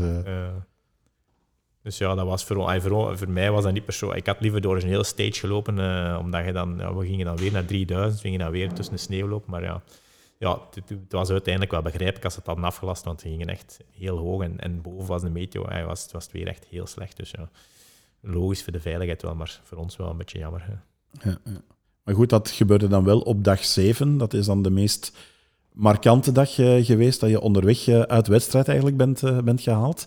Om, omschrijf het eens, want jullie gingen normaal gezien 38 kilometer lopen. Uiteindelijk, hoeveel zijn er daarvan overgebleven? 12, denk ik. 12, Ja, 12 volgens het klassement eh, en dan 20 hebben we wel gelopen, want je moest nog, we zaten boven, je moet nog naar beneden natuurlijk. Eh, we hebben er 20 gelopen, maar 12 telde mee voor het klassement. Ja, dat was een heel bizarre etappe, hè, want we, we, we starten volledig in de mist. Ook, het was ook vervroegd, omdat ze, ze wisten dat de weersomstandigheden slecht waren, dus we waren weer vroeger aan de start. 6 uur 30 start, wat weer niet leuk was. Eh, maar dan volledig in de mist naar boven. Ehm, een heel technische klim was het ook. Ja. Soms echt eh, met, met touwen en met eh ijzeren... Voeten ja, echt was- op handen en voeten naar boven. En we kwamen boven eigenlijk op het hoogste punt van die dag. En daar stond de organisator, of de racer, die, diegene die het parcours maakt, de parcoursbouwer. En die zei van, ja jongens, binnen twee kilometer stopt de race aan de volgende hut. Omdat het te gevaarlijk is naar beneden te gaan. En achteraf gezien, ja, we, we kwamen dan aan die hut. En dan moesten we, daar werden we ontvangen met, uh, dat was wel super goed georganiseerd. Er stond direct een team met, uh, met eten, met drank. Uh, en onze wij, kijk, hier stopt het tijd, je kan even op rust, rustig uitademen. En dan had het parcours naar beneden volgen, een alternatief parcours, want ze gingen naar een andere plaats. Dat was super goed georganiseerd. En, en, maar toen dat we die acht kilometer die we dan nog naar beneden moesten doen, echt deden, ja, toen wist, zij, keken we direct naar elkaar van, ja, ja, dat is echt wel heel bewust en heel goed dat ze dat afgelast hadden, want dat waren teams. En wij ook, denk ik misschien. Ja, zeker omdat het om tijd gaat. Het was super nat. Het was modder. Het was, eh, de stenen waren glad. Ik ben zelfs op het, we zijn op het gemak naar beneden gelopen. Ja, zelfs dan nog twee keer gevallen. Dus, dus het was echt, als je dat op tijd doet, ook door de mist kon er geen helikopter geraken, want je geraakte daar niet in dat dal. Dat was een bepaald dal waar je enkel een bergpadje had. Dus ja, dat was een supergoeie beslissing van de organisatie natuurlijk. Maar het is, het is natuurlijk ook weer jammer dat je het als loper niet kan doen. Maar ik denk dat toen iedereen ook wel begreep uh, van oké, dat is hier wel voor de veiligheid van de teams. Uh. En uiteindelijk was dat voor ons qua klassement de slechtste dag. Want wij verloren daar op die 12 kilometer uh, eh, 15 minuten of zo. Oeh. Omdat wij hadden totaal niet door. Dat we, ja, waren natuurlijk bezig met, met die lange afstand. En we hadden die eerste mhm. klim echt bewust. En daarachter was een heel lange afdaling. We, een lange, we wisten, die afdaling kunnen we tijd goed maken. Maar ja, die afdaling, afdaling viel weg. Dus ja, dus dat was voor ons ineens slikken. Wij dachten dat we maar een paar minuten verloren hadden eerst. Want we zagen die mannen wel in dat finishdorp en we dachten, oh, een paar minuutjes verloren, kan geen kwaad. Voor ons goed, het is de laatste dag, morgen het klassement binnen En dan gingen we het s'avonds op, op de ranking kijken, oei, die hebben hier 15 minuten teruggepakt. we moeten nog gaan opletten morgen, want ja, die komen ineens terug uh, serieus in de buurt. Oké, uh, voordat we naar dag 8 uh, eh, overgaan, die, die laatste dag. Je vertelde net van, van nat, glad, regen, eh, was je daarop voorbereid? Had je genoeg materiaal mee om je wat warmer te kleden en dergelijke? Je moet sowieso een, een soort dropbag meenemen in, in je rugzak met thermisch ondergoed, jas. Um, en, en, extra kledij en een warmtedeken voor, moest het meegaan of eh, verkeerd gaan, dat je dan niet toch uh, warm kunt aankleden. Dus op dat gebied zaten, we wel, uh, zaten wij wel safe. Ja. En dan ook wat warms aangetrokken, neem ik aan, als het dan ja echt wat, uh, wat slechter uh, werd. Hoe, hoe, Ja, vertel me. Ja, pas het moment dat we aan, aan niet die eerste, de, de finish boven, maar echt aan de finish beneden, dus na die 20 kilometer, um, de laatste finishdorp, zullen we maar zeggen, daar hebben we ons uh, omgekleed, warme kleren aangedaan en dan de bus in. Ja, dat zal deugd gedaan hebben, ja. uiteindelijk, op zo'n dag. nog naar materiaal toe. Um, welke schoenen hebben jullie gedragen? Heb je ook gewisseld overigens? Per dag van, uh, van Schoeisvul. Ja, ja, we hadden, uh, wij waren, ons team was gesponsord door Socony. We hadden elk team uh, door een, merk laten sponsoren. Wij door Socony en het andere team door Hoka. Um, en wij hadden drie, vier schoenen mee. Um, op voorhand ook een aantal getest. We, we, we, hebben uiteindelijk drie verschillende schoenen doorheen de, drie verschillende types doorheen de wedstrijd gebruikt. En we hebben eigenlijk bijna elke dag een juiste schoenkeuze gemaakt. Ik denk, we hebben ook altijd dezelfde schoenkeuze gemaakt. Um, afhankelijk van de weersomstandigheden, de type terrein dat we tegenkwamen, uh, of de korte de afstand van de, van de wedstrijd. En dat, dat is wel heel belangrijk, want je, je, ja, bijvoorbeeld, ik zeg maar iets op, op natte steen, bijvoorbeeld die gladde afdaling op natte stenen, mag je bijvoorbeeld, veel mensen denken dan, oké, ik moet een grof profiel hebben, of ik moet net, want het is nat weer, maar dat is eigenlijk net andersom, want in de Alpen is dat het is niet zoals een Trail de Fantôme of de Ardennen Trail. In België, als het nat is, moet je vaak veel meer grip hebben, omdat je in de modder mhm. loopt of in de dingen, maar daar zit je heel vaak op stenen te lopen, en op stenen mhm. is het net andersom, daar mag je net niet te veel uh, uh, grip, uh, je wel grip hebben, maar je mag niet te dikke groeven hebben, omdat je dan net veel meer geleidt. Um, dus het was heel belangrijk om aan te passen aan de weersomstandigheden. Als je bijvoorbeeld, uh, um, wij gingen dan naar die stenen, dat we toen een schoen pakten met iets minder noppen op, uh, iets minder profiel, waardoor je op de stenen wel veel minder gleed en dat je veel meer grip had op de rest van de dingen. Want het is een heel ander verhaal dan in de Ardennen uh, ten opzichte van de Alpen. Dus elke dag keken we zo'n beetje naar ja, de weersomstandigheden en, en, en dan kozen we de schoenen die bij, ons, die bij die dag pasten. Ja, ook, ook een beetje naar demping toe, uh, Klein. Ja. Je weet van, er zit wat, wat lastigere afdaling in. Uh... Ja, zo niet, maar eerder op, op de langere stages, of de, de stages waarvan we wisten, oké, hier zijn we toch x aantal uren onderweg. Um, dan kozen we meestal wel de schoen met de meeste demping, dat je toch het meeste comfort had. Ja. En voor de rest nog dingen aangepast qua kledij of dergelijke? Eh, pak je dit aan een vlindershortje en een loop-t-shirtje of let je ook daarop van, uh, dat je goed materiaal mee hebt. Sowieso hadden we heel goed materiaal mee, maar qua, bijvoorbeeld qua shirts hadden we al niet veel keuze, want vanaf dag één zaten we in de leiders, leiderstrui. Dus, uh, dus dan, dan, droeg je de leiderstrui van de organisatie. Dus dat was op zich super tof natuurlijk, want elke dag van voor, elke dag in de leiderstrui. Dus ja, dus, dus de shirt mochten we zelfs al niet kiezen. Gelukkig was het, was het een goed merk en konden, we er, konden we er perfect mee lopen natuurlijk. Maar en de, juiste kleuren. En de juiste, kleuren, in het oranje, dus dat viel heel goed mee. Uh, maar voor de rest hadden we gewoon inderdaad... we liepen altijd met shorts. we lopen, ik toch het liefst met een losse short uh, krijgen ook, denk ik. Uh, we hadden goede shortjes mee, dus dat was allemaal perfect op voorhand bepaald. En we hadden, dat was heel goed, heel goed geregeld van ons team hier uh, ja, jullie zitten natuurlijk aan de bronnen, mannen. Ja. dus dat maakt het net, wat, net wat gemakkelijker. Oké, dus ja, de, de rest van de ploegen die komen wat dichterbij. Het is einde van dag 7. En dan weet je, dan is er nog één etappe die jullie scheidt van de eeuwige roem. Dat is dan etappe nummer 8, 34 kilometer. En nog eens een ultieme klim naar de Santjoch op 2622 meter. Als je daar dan boven komt, weet je dan van, het is binnen, ja, nu wisten we dat omdat we de, de tegenstanders zagen lopen. Dus uh, we hadden eigenlijk constant uh, ja, het gevoel dat we, dat we ze makkelijk in het vizier konden halen. Het was eigenlijk ook voor mij dan ook persoonlijk, ook voor Klein, fysiek eigenlijk een goede dag eigenlijk. We hebben nooit geforceerd. We hebben eigenlijk altijd uh, onze tegenstanders in doog gehouden. En, en, we wisten dat we, we hadden 29 minuten voorsprong, denk ik. dus we wisten dat we, dat we ruimte hadden, maar we mochten ze zeker in het begin niet te ver laten lopen. Dus we hebben in het begin ook wel ze kort in het vizier gehouden. En op de hele lange klim hebben we ze eigenlijk altijd zien lopen en we timeden wel eens regelmatig. En dan zei ik, oh, een minuut 40 achter. En dan timede ik eens ja, drie minuten achter. En ze wisten altijd wel dat we ongeveer eh, een aantal minuten achter zaten. Op de top zaten we denk ik vier minuten achter, denk ik, of zoiets. We hadden net voor de top getimed. Dus dat wist op die top was het enkel nog afdaling. Ja, dan, dan kon er ons niks meer gebeuren. Um, dus dan hebben we, we hebben op de, op de top nog een minuut stilgestaan om foto's te pakken. uh, we hebben er uiteindelijk geen foto's van, want Krijn kreeg zijn gsm niet aan de gang. Maar uh, we hebben er toch een minuut gestaan en, en ja, uiteindelijk wisten we toen al van ja, het is binnen. En dat was ja. die laatste 7, 8 kilometer naar beneden was echt genieten. Uh, dat, was, dat, was, dat was top echt, want je, je bent al met die finish bezig en aan het voorbereiden. wat gaan we doen? Wat gaan we doen?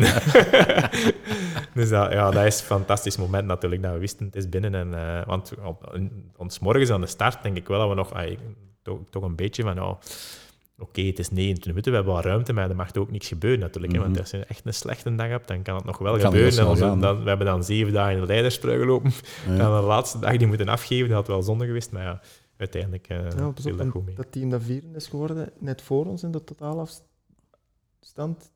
Die hebben nog een uur verloren die dag. Hè. Ja, zijn echt nog, ja, op 34 kilometer. Maar ja, je weet ondertussen dat die kilometers niet alles zeggen. Nee, nee, nee. En dat het de hoogtemeters in het parcours zijn uh, die meespelen en, uh, en de vermoeidheid. Want hoe voel je je dan op dag 8? Want je weet van het zit er bijna op. Dat lijkt me ook zo'n moment dat je lichaam stil begint te zeggen van hé hey, jongen, het is tijd dat het gedaan is. Ja, bij mij viel het eigenlijk wel mee. Ik had echt iets van, ja, nog één keer, nog één keer alles geven. Zien dat we die trui binnenhalen en die verwinning binnenhalen. Dat is gewoon met die banaan. Dus ik, voelde me goed. Ja, bij mij was het iets minder. ik voelde dat wel fysiek naar het einde aan het lopen was, eh, maar we hadden gelukkig, puur op fysiek, op, eh, op uh, spierniveau, viel het supergoed mee bij allebei, denk omdat we hadden een masseur bij die ons elke dag masseert, dus dat scheelt enorm veel, dat je die spierenmassa los kan houden. Dus dat was eigenlijk, daar had ik ook heel weinig last van. Uh, maar bij mij was het vooral echt fysiek op. Ik had uh, ja, de laatste acht dagen voor de Transalpine ook al een bronchitis gehad. Dus ik, had, ik, had, ik was al hoesten naar daar gegaan. En hij is nooit echt weggegaan. En, en uh, ik had gelukkig, ik weet niet of ik dat antenne mag zeggen, een puffertje van Matthijs mee, die, die mij doorheen de dag ook vaak mijn longen wat kon openzetten. Want anders had ik zelfs misschien nog niet, niet zo ver geraakt. Um, dus dat was wel, op het einde fysiek was dat bij mij wel echt wel ja, echt het einde. ik, had, ik was echt blij dat ik aan de finish was. Um, dus ja, ik voelde dat wel. En ik, ik merkte dan ook wel van de, uren nadien van ja, ik had die massage niet meer gehad na de laatste. En ik begon wel echt volledig op te stijven. Dus ook op spierniveau begon dat ook wel uh, te komen. Maar ja, omdat, je vergeet natuurlijk bijna alles. Hè, want ja, je komt in zo'n euforie terecht, in zo'n uh, moment terecht, dat je... Ja, dat is, dat is onvergetelijke momenten, dus je vergeet heel veel dingen. Hè. Dus die pijn, dat, ja, dat, dat pakt er wel losjes bij. Ja, want je komt dan binnen. Hebben jullie iets speciaals gedaan? We hebben natuurlijk die foto op de website van de Transalpine uh, Run. Dat is, uh, dat is een momentopname. Uh, hoe, hoe zag jullie finish er effectief uit?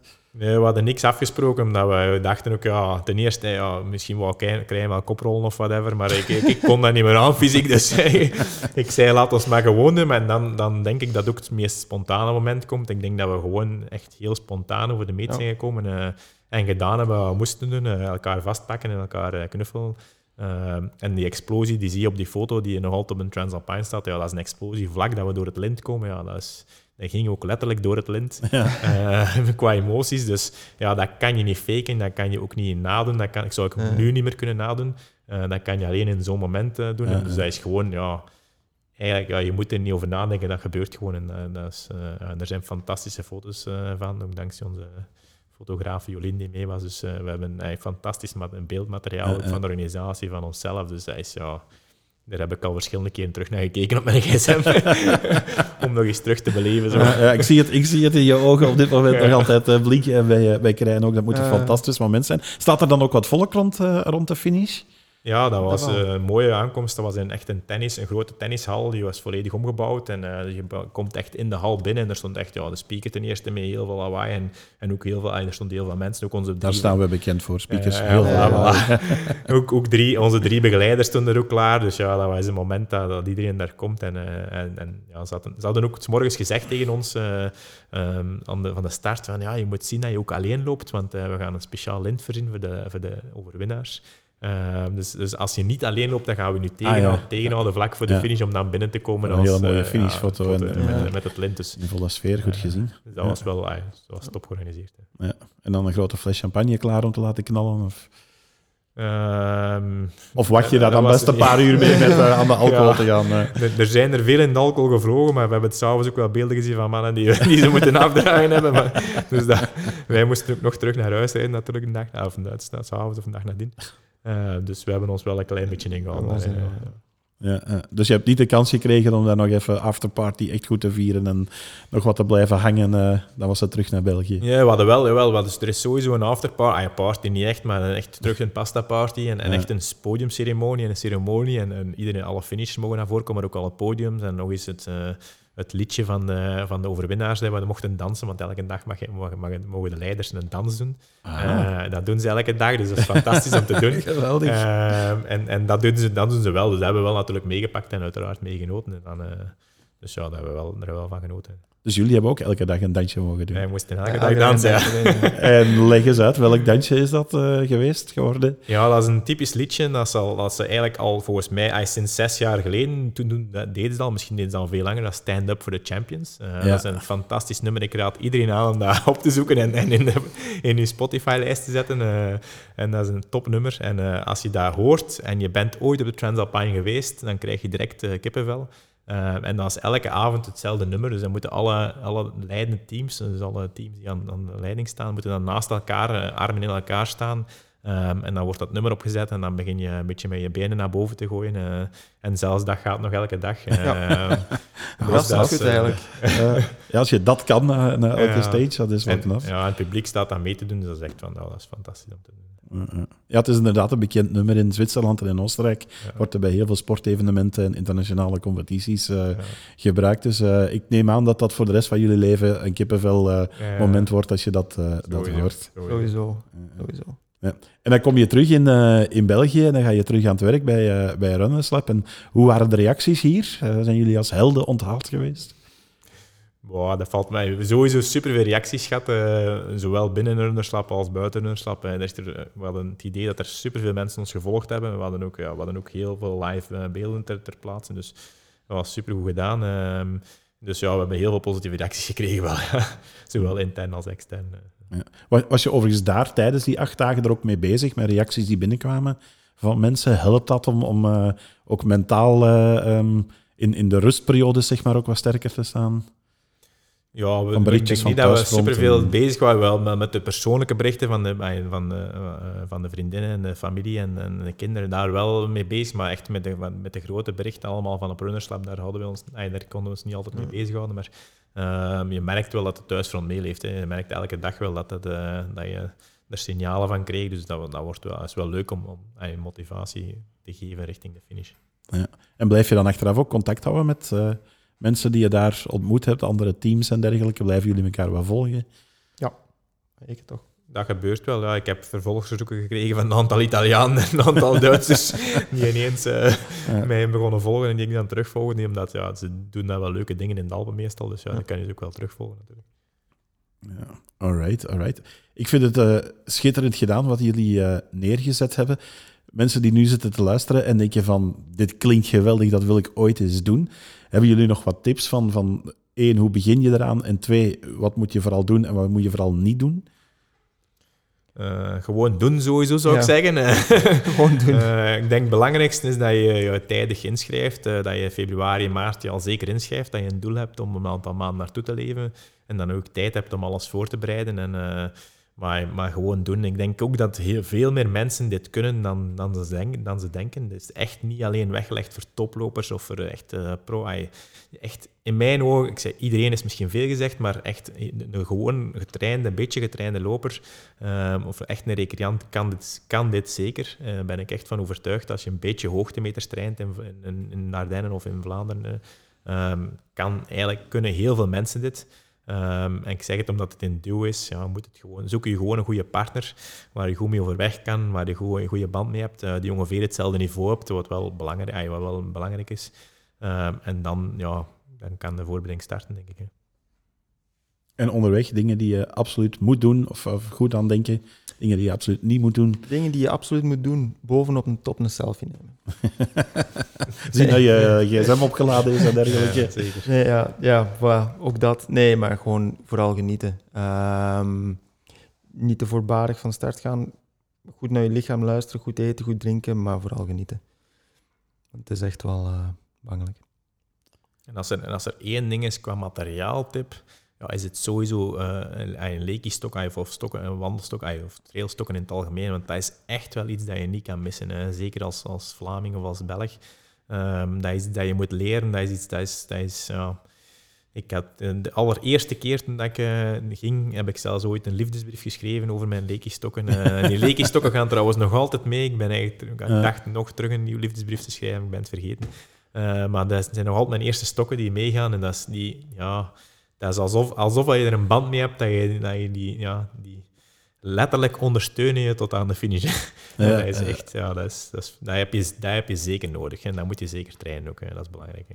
Ja, dat is een, een hele goede tip, hè, want Belgische trailrunners die vergeten dat wel eens, want er wordt altijd een klein beetje dubbel op gereageerd van mensen die op Belgische trails met stokken afkomen en zeggen van ja, dat heb je hier helemaal niet nodig. Nee, maar dat is ook... En, en zo, ik, ik moet eerlijk toegeven dat ik dat ook was. hè. De eerste keer zei ik ook, ik heb dat niet nodig. Totdat ik iemand, tot ik iemand hoorde, ja, je hebt dat echt wel nodig. Ik heb ze dan toch maar meegepakt. En ik dacht, de eerste dag, ik zal ze toen maar gebruiken. En toen was ik vanaf die eerste dag al... Ja, het is, je kan de Ardennen niet vergelijken met de Alpen. Hè. Je hebt klimmen van 10 kilometer lang aan één stuk. Hè. Dus je klimt echt 10 kilometer lang aan één stuk. In de Ardennen kan ik dat begrijpen, maar je klimt 800 meter of 500 meter en je gaat dan terug dalen en moet je terug wegsteken. En, want je gebruikt ze wel meestal bergop. Er zijn een aantal personen die ze bergaf ook gebruiken voor de veiligheid, maar meestal gebruiken ze echt effectief bergop. Ja, als je in een Ardennen constant moet wegsteken, of dan kan ik dat wel voorstellen, maar in de Alpen ja, is dat gewoon... Ja, je moet die gewoon bij hebben. Hè. Dat is gewoon echt eh 10 kilometer klimmen zonder stokken. Dan is je rug eh, naar de vaartjes. Nee. Super goede tip eh, van de winnaars bij de Masters van de Trends Alpine Run eh, 2022. Fantastische prestatie, mannen. Jij zei net, Koen, ik ben er nu wel klaar mee met de Trends Alpine Run. Ik weet niet of dat bij Krijnen ook het eh, geval is, maar zelfs als dat niet het geval is, wat zijn eh, de volgende uitdagingen voor jullie? Goh, ik heb zelf persoonlijk, eh, ik heb dat ook geschreven op social media, deze week, of die week beslist van, ik voelde dat tijdens die week en dat kwam altijd maar meer naar de finish van, kijk, ik moet hier mijn competitief afscheid eh, nemen, omdat ik, eh, ik wil op een hoogtepunt stoppen. Eh, het is niet dat ik de laatste jaren veel hoogtepunten heb gehad, niet meer, maar ehm, ik wil nog wel één keer echt fysiek alles eruit halen deze week. En dat was toen die week om echt die winst binnen te halen. Dat was een fantastisch moment en ik heb toen beslist van, ja, ik, echt, ik, ik, word ook al wat ouder. Dus ik heb toen voor mezelf beslist, kijk, echt competitieve dingen in het lopen dan, want ik doe nog wel wat andere sporten waar ik wel competitief in ben, maar in het lopen uh, wil ik daar niet meer tot het uiterste gaan. Dus voor mij gaan mijn doelen nu echt puur genieten worden. Ik, zal, ik ga sowieso altijd blijven lopen en lopen zit in mij en ik, ik heb niets anders gekend heel mijn leven. Um, dus ik ga nog altijd blijven lopen voor plezier, maar het zal echt wel voor plezier zijn en niet meer specifiek. Wel misschien met een doel, maar wel een doel voor plezier en niet meer competitief. Dus dat is wel belangrijk voor mij. Nu heb ik nog geen nieuw doel gezet, maar we zien wel volgend jaar wat er op ons afkomt. Ja, maar je, je, blijft nog altijd jonge mannen zoals een Matthijs en een Ali kloppen. Hè? Ja, dat is wel waar. Maar je kan dan ook stoppen op het punt dat je ze geklopt hebt. Ja, ja, ja, die, die, jaren komen al maar dichter en dichter. dus ja, je kunt beter stoppen op het moment dat je ze nog geklopt hebt. Hè. Ja, en ik rijn bij jou... Uh, Denk jij alweer wat vooruit naar, naar misschien nog gekkere uitdagingen? Nee, nee, gekker niet. Ehm, ik, ik was aan het denken om de, de Sky Race in uh, Livigno te doen, in, maar dat is pas in juni. Ehm, en voor de rest ben ik al jaren aan het zeggen om uh, eens een triathlon te doen. Dus uh, misschien moet ik daar eindelijk eens werk van maken.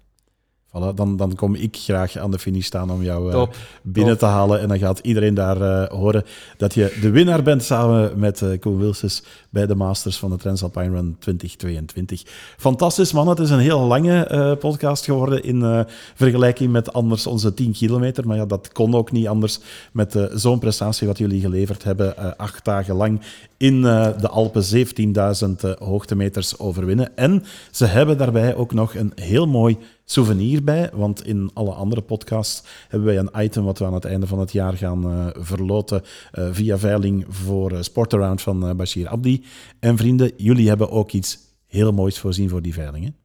Ja, wij zouden heel graag onze beide leiderstruien afstaan, met een handtekening uiteraard op van onszelf, ehm, die we dan voor het goede doel kunnen veilen op het einde van het jaar.